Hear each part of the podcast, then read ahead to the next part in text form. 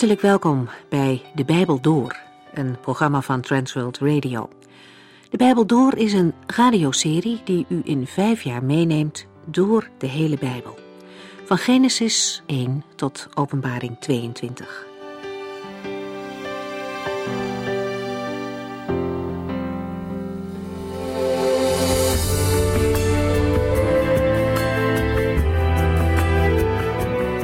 Zijn vandaag toe aan Genesis hoofdstuk 38. De hoofdpersoon hier is Juda. Hij is de vierde zoon van Lea. Nu zal ik de Heere loven, zei Lea toen hij geboren werd. Zou ze gehoopt hebben dat deze zoon ook een man zou worden die de Heere zou loven in zijn leven? Met zijn woorden, maar ook in zijn doen en laten? Juda groeide later in zijn leven uit tot een sterke man hij wil zelfs wel in de plaats van zijn broer de gevangenis ingaan. Dat ging heel ver, want hij wist niet of hij daar ooit levend uit zou komen. Maar voor hij zover is, is er al van alles in zijn leven gebeurd waar hij niet zo trots op was. De vorige keer zagen we dat Juda een sleutelrol speelde bij de verkoop van Jozef aan de Midianieten. Eén zinnetje viel me toen heel sterk op. Er staat Ten diepste willen de broers dat Jozef verdwijnt. Het doet er niet toe hoe. Die intense haat van de broers, van al die grote mannen tegen een jongen van zeventien. Wat moet dat erg geweest zijn? Pesten maakt mensen kapot. Het is vandaag niet beter dan toen. Veel kinderen, maar ook veel volwassen mensen hebben er dagelijks moeite mee. Waarom ze mij altijd moeten hebben, vroeg iemand zich af die gepest werd. Vooral deze mensen mag Jozefs geschiedenis een bemoediging zijn. Hoewel alles wat hij meemaakt op het eerste gezicht misschien zinloos lijkt, houdt Jozef zich steeds vast aan zijn geloof in God. Jaren later zegt hij dat God er een bedoeling mee had.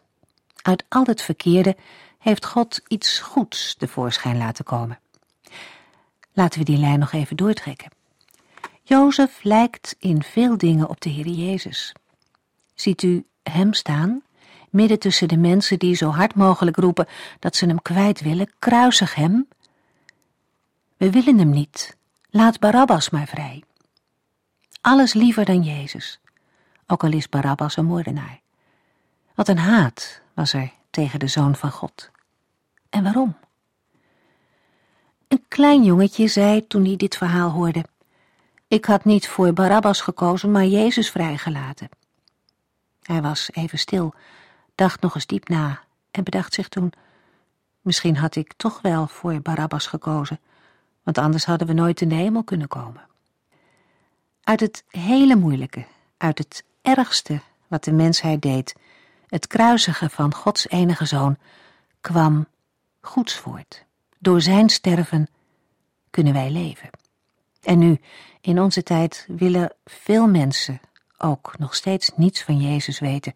Ook nu wordt hij belachelijk gemaakt. En ook de mensen die voor hem kiezen.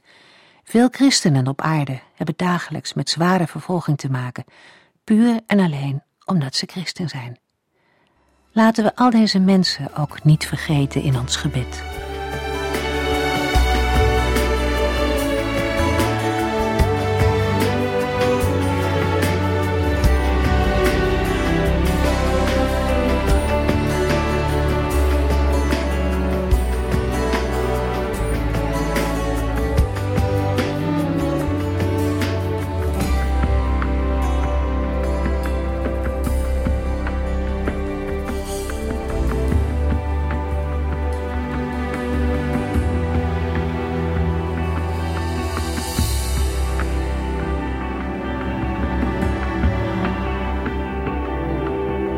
Op het eerste gezicht lijkt Genesis 38 een vreemde eend in de bijt.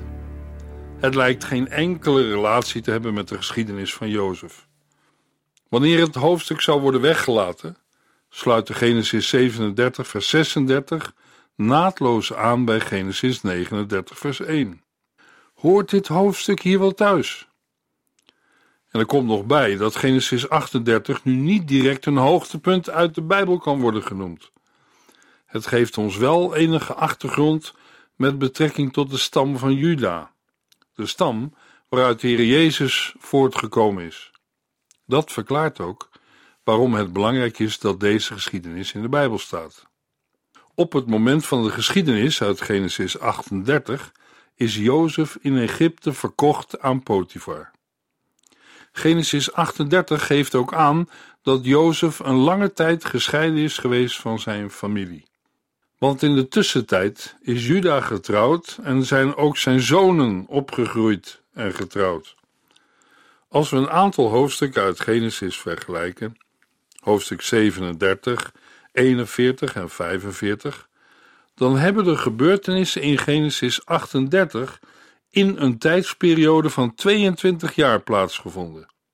De geschiedenis past ook op deze plaats in het boek Genesis. Het grijpt terug naar het voorgaande en wat er verder nog komt in Genesis. Bovenal moeten we niet vergeten dat het boek Genesis de geschiedenis van Jozef heeft ingeleid als de geschiedenis van Jacob. Genesis 37, vers 2. Nadat Simeon, Levi en Ruben hebben verzaakt, komt Jozef naar voren. Maar Jozef is nu ook verdwenen. En dan komt Juda in het centrum te staan. In Genesis 38 lees je namen van Juda, Tamar, Peres en Serach. Als die namen u bekend voorkomen, dan is dat vast, omdat u ze in het eerste hoofdstuk van het Evangelie naar Matthäus hebt gelezen. Ze komen voor in de stamboom van de Heer Jezus Christus. Dat is verbazend. Onze Heer kwam uit een zondige familie. Hij is in alle opzichten geworden zoals wij, met uitzondering van de zonde. Hij kwam in die menselijke lijn waar iedereen gezondigd had en tekort kwam aan Gods heiligheid en heerlijkheid. Jacob heeft vaak geen vreugde beleefd aan zijn kinderen. Het lijkt wel alsof al zijn zonen probleemkinderen waren, met uitzondering van Jozef en Benjamin. Ook Jozef had hem geen vreugde gebracht. Het hart van Jacob was gebroken door de verdwijning van zijn zoon Jozef. Het laat ook zien dat Jacob te veel tijd heeft besteed om in Padam Aram rijk te worden. Daar had hij meer tijd moeten nemen om zijn zonen te onderwijzen en op te voeden. Wel een heel verschil met Abraham. Weet u nog dat de Heere God van Abraham zei: Ik heb hem uitgekozen. Zijn kinderen en verdere nakomelingen zullen mijn naam in ere houden, zodat ik hun alles kan geven wat ik heb beloofd. Genesis 18, vers 19. Jacob deed dat niet. Hij had het zo druk met het tevreden stellen van oom Laban dat hij weinig tijd voor zijn kinderen had. Dat is triest, want het lijkt erop dat elk van zijn kinderen betrokken raakt bij zondige praktijken. Ten slotte, ik denk dat er nog een reden is waarom Genesis 38 in het woord van God staat. We gaan met Jozef verder in het land Egypte. Daar begint het volgende hoofdstuk mee. God zendt Jozef vooruit. En als we terugkijken op het leven van Jozef, dan is dat duidelijk te zien. De gebeurtenissen in zijn leven blijken geen toeval te zijn, geen samenloop van omstandigheden. Jozef maakt de weg klaar voor de kinderen van Israël om in Egypte te komen. Dat zou hun leven redden van de hongersnood in Canaan. Het zou hen ook, tijdelijk, uit het land Canaan halen, weg van de vreselijke Canaanieten. In Egypte moesten ze in afzondering leven in het land Gozen. Als Jacob en zijn familie in Canaan waren gebleven, dan zouden ze zijn afgezakt tot de diepte van de Canaanieten. En Genesis 38 laat de noodzaak zien dat de familie van Jacob weg moest uit de invloedssfeer van de Canaanieten. Genesis 38, vers 1 en 2. In deze tijd scheidde Juda zich af van zijn broers en trok naar Adullam, waar hij een vriend kreeg, Gira genaamd. Hij ontmoette daar een Canaanitisch meisje en trouwde met haar. Zij was de dochter van Sua. Kort nadat Jozef is verkocht, verlaat Juda zijn broers. Dit kan alleen met toestemming van zijn vader zijn gebeurd. Om in zijn levensonderhoud te voorzien, heeft hij waarschijnlijk een deel van de kudde meegekregen. Juda trekt weg van zijn broers. Waarom wordt niet gezegd. Juda sluit zich aan bij de Kanaaniet Gira in Adullam, ongeveer 16 kilometer ten noordwesten van Hebron. In de grondtekst staat dat hij afdaalde naar Adullam. Adullam ligt 600 meter lager dan Hebron. Het is onduidelijk of Juda als vreemdeling intrekt bij Gira of dat hij als schapenboer een belangengemeenschap met hem aangaat. De onderneming is blijkbaar tijdelijk geweest, want jaren later, na de geboorte van de tweeling van Tamar, blijkt Juda weer deel uit te maken van de familie. Genesis 43, vers 3 en 8. Wanneer Juda eenmaal in Adullam woont, ziet hij er een mooie Canaanitische vrouw en krijgt een affaire met haar. Hij trouwt met haar. De combinatie van de woorden hij zag, hij nam maar, heeft in het Bijbelboek Genesis de bijklank van ongeoorloofd of onwettig nemen. Het suggereert dat de keuze van Juda voortkomt uit lust. Ook het feit dat de naam van de vrouw niet wordt genoemd, kan in dezelfde richting wijzen. Genesis 38, vers 3 tot en met 5. Ze woonden in Gezib en kregen drie zonen, Er, Onan en Sela. Hun moeder had hun namen gegeven, uitgezonderd Er, die had zijn naam van zijn vader gekregen. Juda kreeg drie zonen. De eerste heet Er, het betekent de waakzame. De tweede Onan en betekent de sterke. En de derde heet Sela. De betekenis van zijn naam is onzeker. Op het moment dat Sela wordt geboren, is Juda in Gezib, vijf kilometer ten zuidwesten van Adullam. Genesis 38, vers 6. Toen zijn oudste zoon Er opgroeide, regelde Juda een huwelijk voor hem met een meisje dat Tamar heette. Nu verschijnt Tamar op het toneel. Haar naam betekent dadelpalm, een symbool van vruchtbaarheid. Ze komt via de familielijn van Juda in de stamboom van de Heer Jezus Christus terecht. Deze Jezus Christus die gekomen is om zijn volk te redden van hun zonde. Matthäus 1, vers 21. Luisteraar, in Genesis 38 zien we een stukje van dat volk. Een volk van zondaars. Een volk dat liever eigen wegen gaat en niet wil luisteren naar het woord van de Heere God. Genesis 38, vers 7 tot en met 10. Maar Er was een slecht mens en de Heere doodde hem. Toen zei Juda tegen Ers broer, Onan, je moet met Tamar trouwen, zoals de wet dat voorschrijft aan de broer van een dode.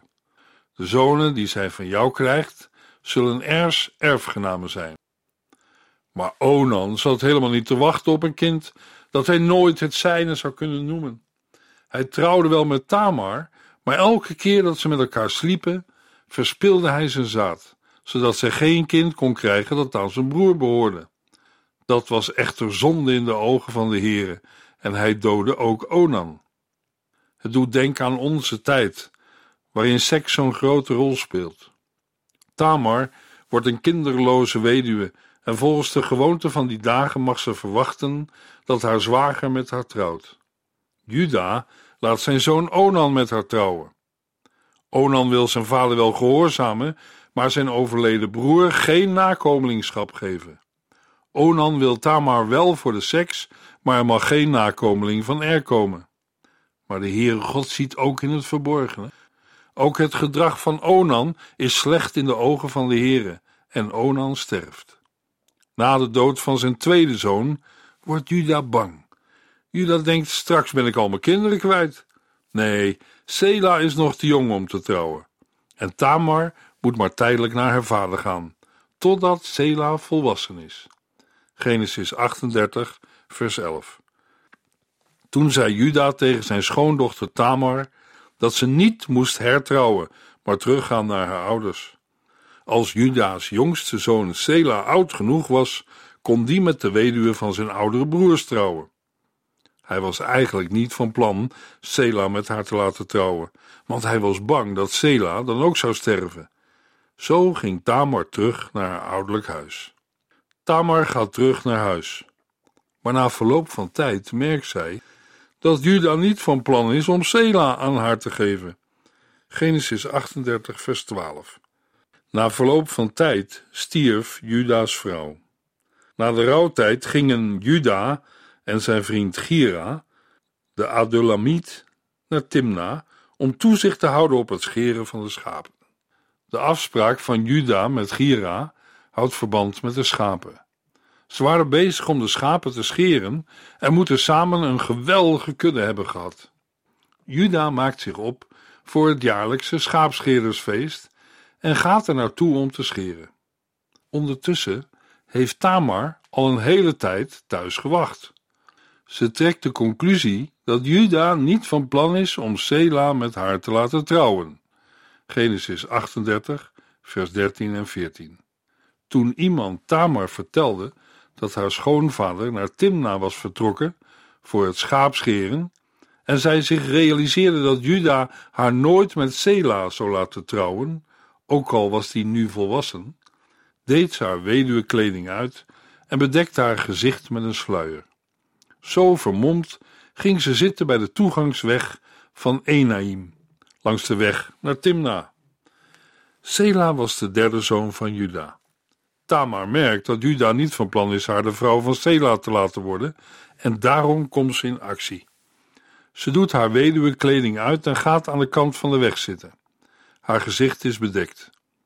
Hoewel de tekst niet duidelijk zegt dat Tamar zich als hoer heeft verkleed, is haar optreden toch zodanig dat Juda, wanneer hij haar ziet, direct denkt dat zij een publieke vrouw is. Genesis 38, vers 16. Hij kwam op haar af en stelde haar voor met hem te slapen, niet wetend dat zij zijn eigen schoondochter was. Wat betaalt u mij daarvoor? vroeg zij. Hier zien we wie Juda is.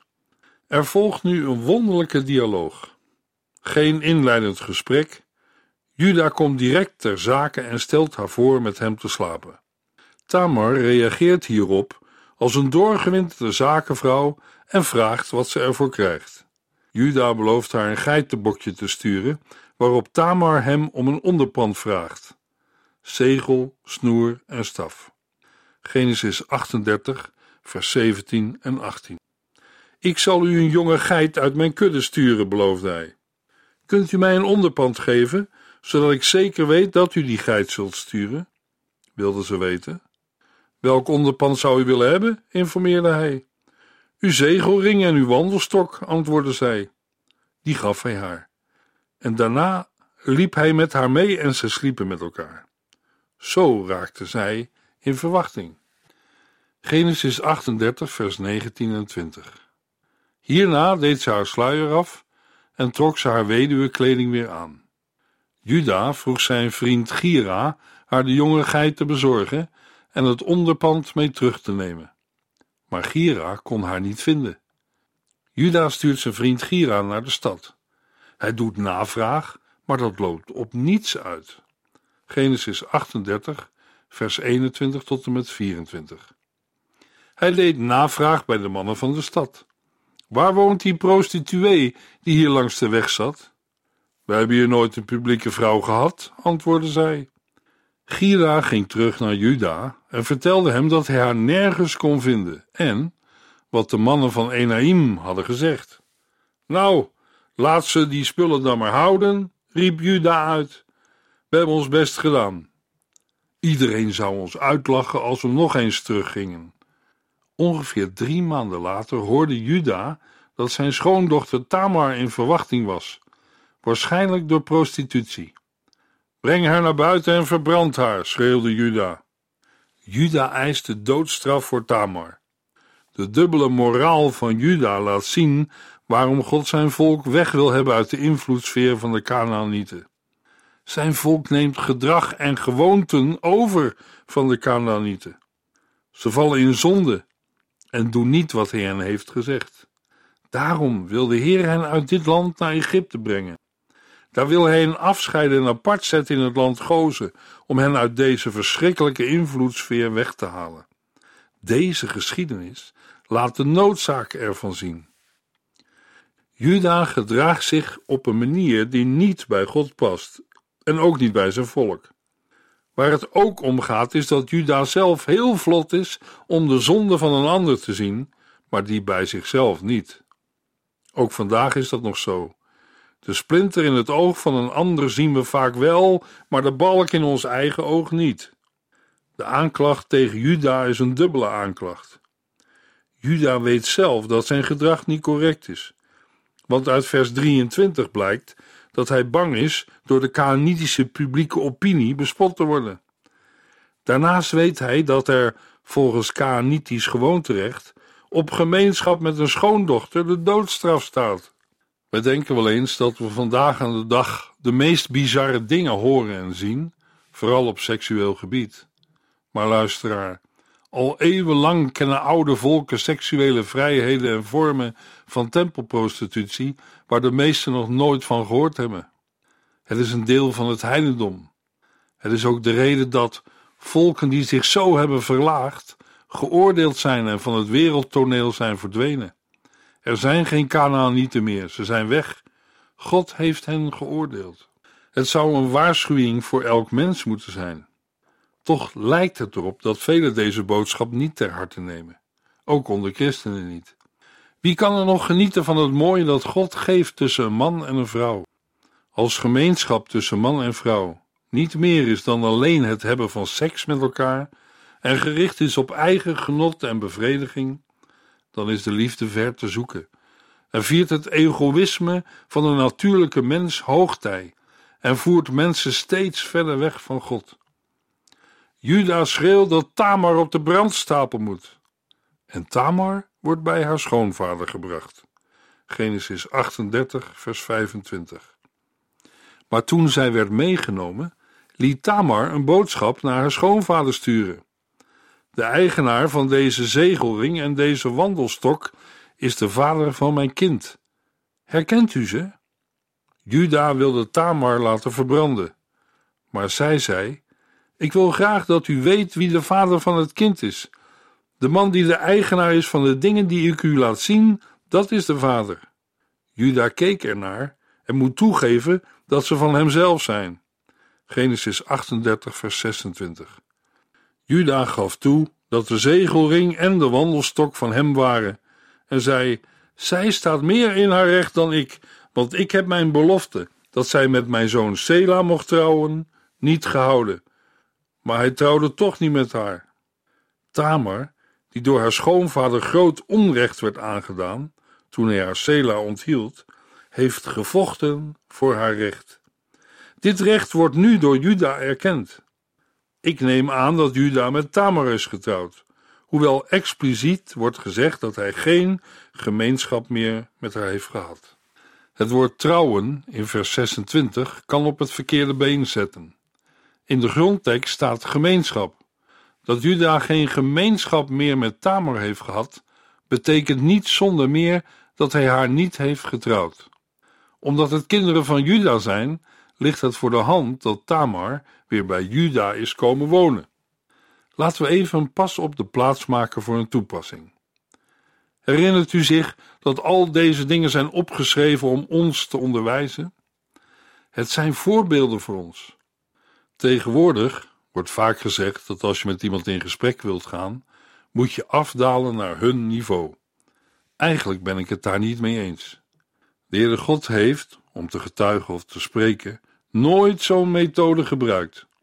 De Heer heeft altijd onder alle omstandigheden van zijn volk gevraagd dat ze op een hoog en verheven niveau zouden leven en spreken. De Heere God heeft nooit gevraagd aan zijn boodschappers om af te dalen en in gesprek te gaan. God heeft hen gevraagd om zijn boodschap door te geven. Dat vraagt de Heere vandaag ook van ons. Ik ben er ten volle van overtuigd dat wanneer Gods volk zijn woord uitdeelt en een leven leidt in overeenstemming met het evangelie, dat de Heere dat getuigenis zal zegenen. Zijn woord zal nooit leeg tot hem terugkeren. Er zijn vandaag aan de dag predikanten en voorgangers die erg bang zijn dat ze mensen kwijtraken. Ze proberen van alles om de mensen bij de kerk te houden en naar de kerk te trekken. Zeker een goede zaak. Maar er zal geen zegen op rusten als er water bij de wijn wordt gedaan. Wij mogen de boodschap van God niet aanpassen, halveren of uitbreiden naar onze inzichten. Sommigen hebben op dat gebied ook inderdaad problemen. De Heer heeft ons nooit gevraagd om compromissen te sluiten. Hij vraagt ons wel om zijn woord te brengen, ongeacht de grootte van onze kerk of gemeente. Het doet mij denken aan een oude professor. Hij was met emeritaat. In de volksmond is dat een dominee die met pensioen is. Hij had altijd volle kerken getrokken en zijn colleges waren boeiend en leerzaam. Op een keer was hij uitgenodigd om een aantal Bijbelstudies te geven in een klein dorpje ergens in Nederland. De eerste bijeenkomst werd gehouden op een regenachtige avond. Er kwamen maar een paar mensen luisteren. De dominee van de kerk, die de professor had uitgenodigd, had het gevoel dat hij zich moest verontschuldigen. Hij zei tegen de professor dat het hem speet dat er maar zo weinig mensen waren gekomen om te luisteren. Een man van uw kaliber? En de professor antwoordde: Onze heiland sprak vaak maar voor twaalf mensen en hij klaagde er nooit over. Wie ben ik dan dat ik zou mopperen over een klein aantal? Het is een les voor vandaag. Wij denken ook vaak in aantallen. Is anders God er niet bij? Misschien heeft de Heere u of jou geroepen om tegen een paar mensen te getuigen. Hoeveel of weinig het er ook zijn. Als u het woord van God doorgeeft, zal dat resultaat hebben. Het woord van God is krachtig en zal nooit leeg terugkeren. Genesis 38, vers 27 tot en met 30. Het moment van de bevalling brak aan en Tamar kreeg een tweeling. Bij de geboorte bond de vroedvrouw een rode draad om het polsje van het kind dat het eerst verscheen. Maar het trok zijn handje terug om plaats te maken voor zijn broer. Dat is een doorzetter, riep de vroedvrouw. Daarom noemde zij het kind Peres, doorbraak. Even later kwam ook het kind met de rode draad om de pols ter wereld. Ze noemde hem Serach, opgang. We sluiten deze uitzending af met de stamboom van de Heer Jezus Christus. In het eerste Bijbelboek van het Nieuwe Testament vinden we zijn stamboom. Matthäus 1, vers 2 en 3. Abraham was de vader van Isaac. Isaac de vader van Jacob. Jacob de vader van Juda en zijn broers. Juda was de vader van Peres en Serach. Hun moeder heette Tamar. Peres was de vader van Gesron en Gesron de vader van Aram. En als we de lijn volgen, komen we bij vers 16. Jacob was de vader van Jozef, die getrouwd was met Maria, de moeder van Jezus, die Christus genoemd wordt.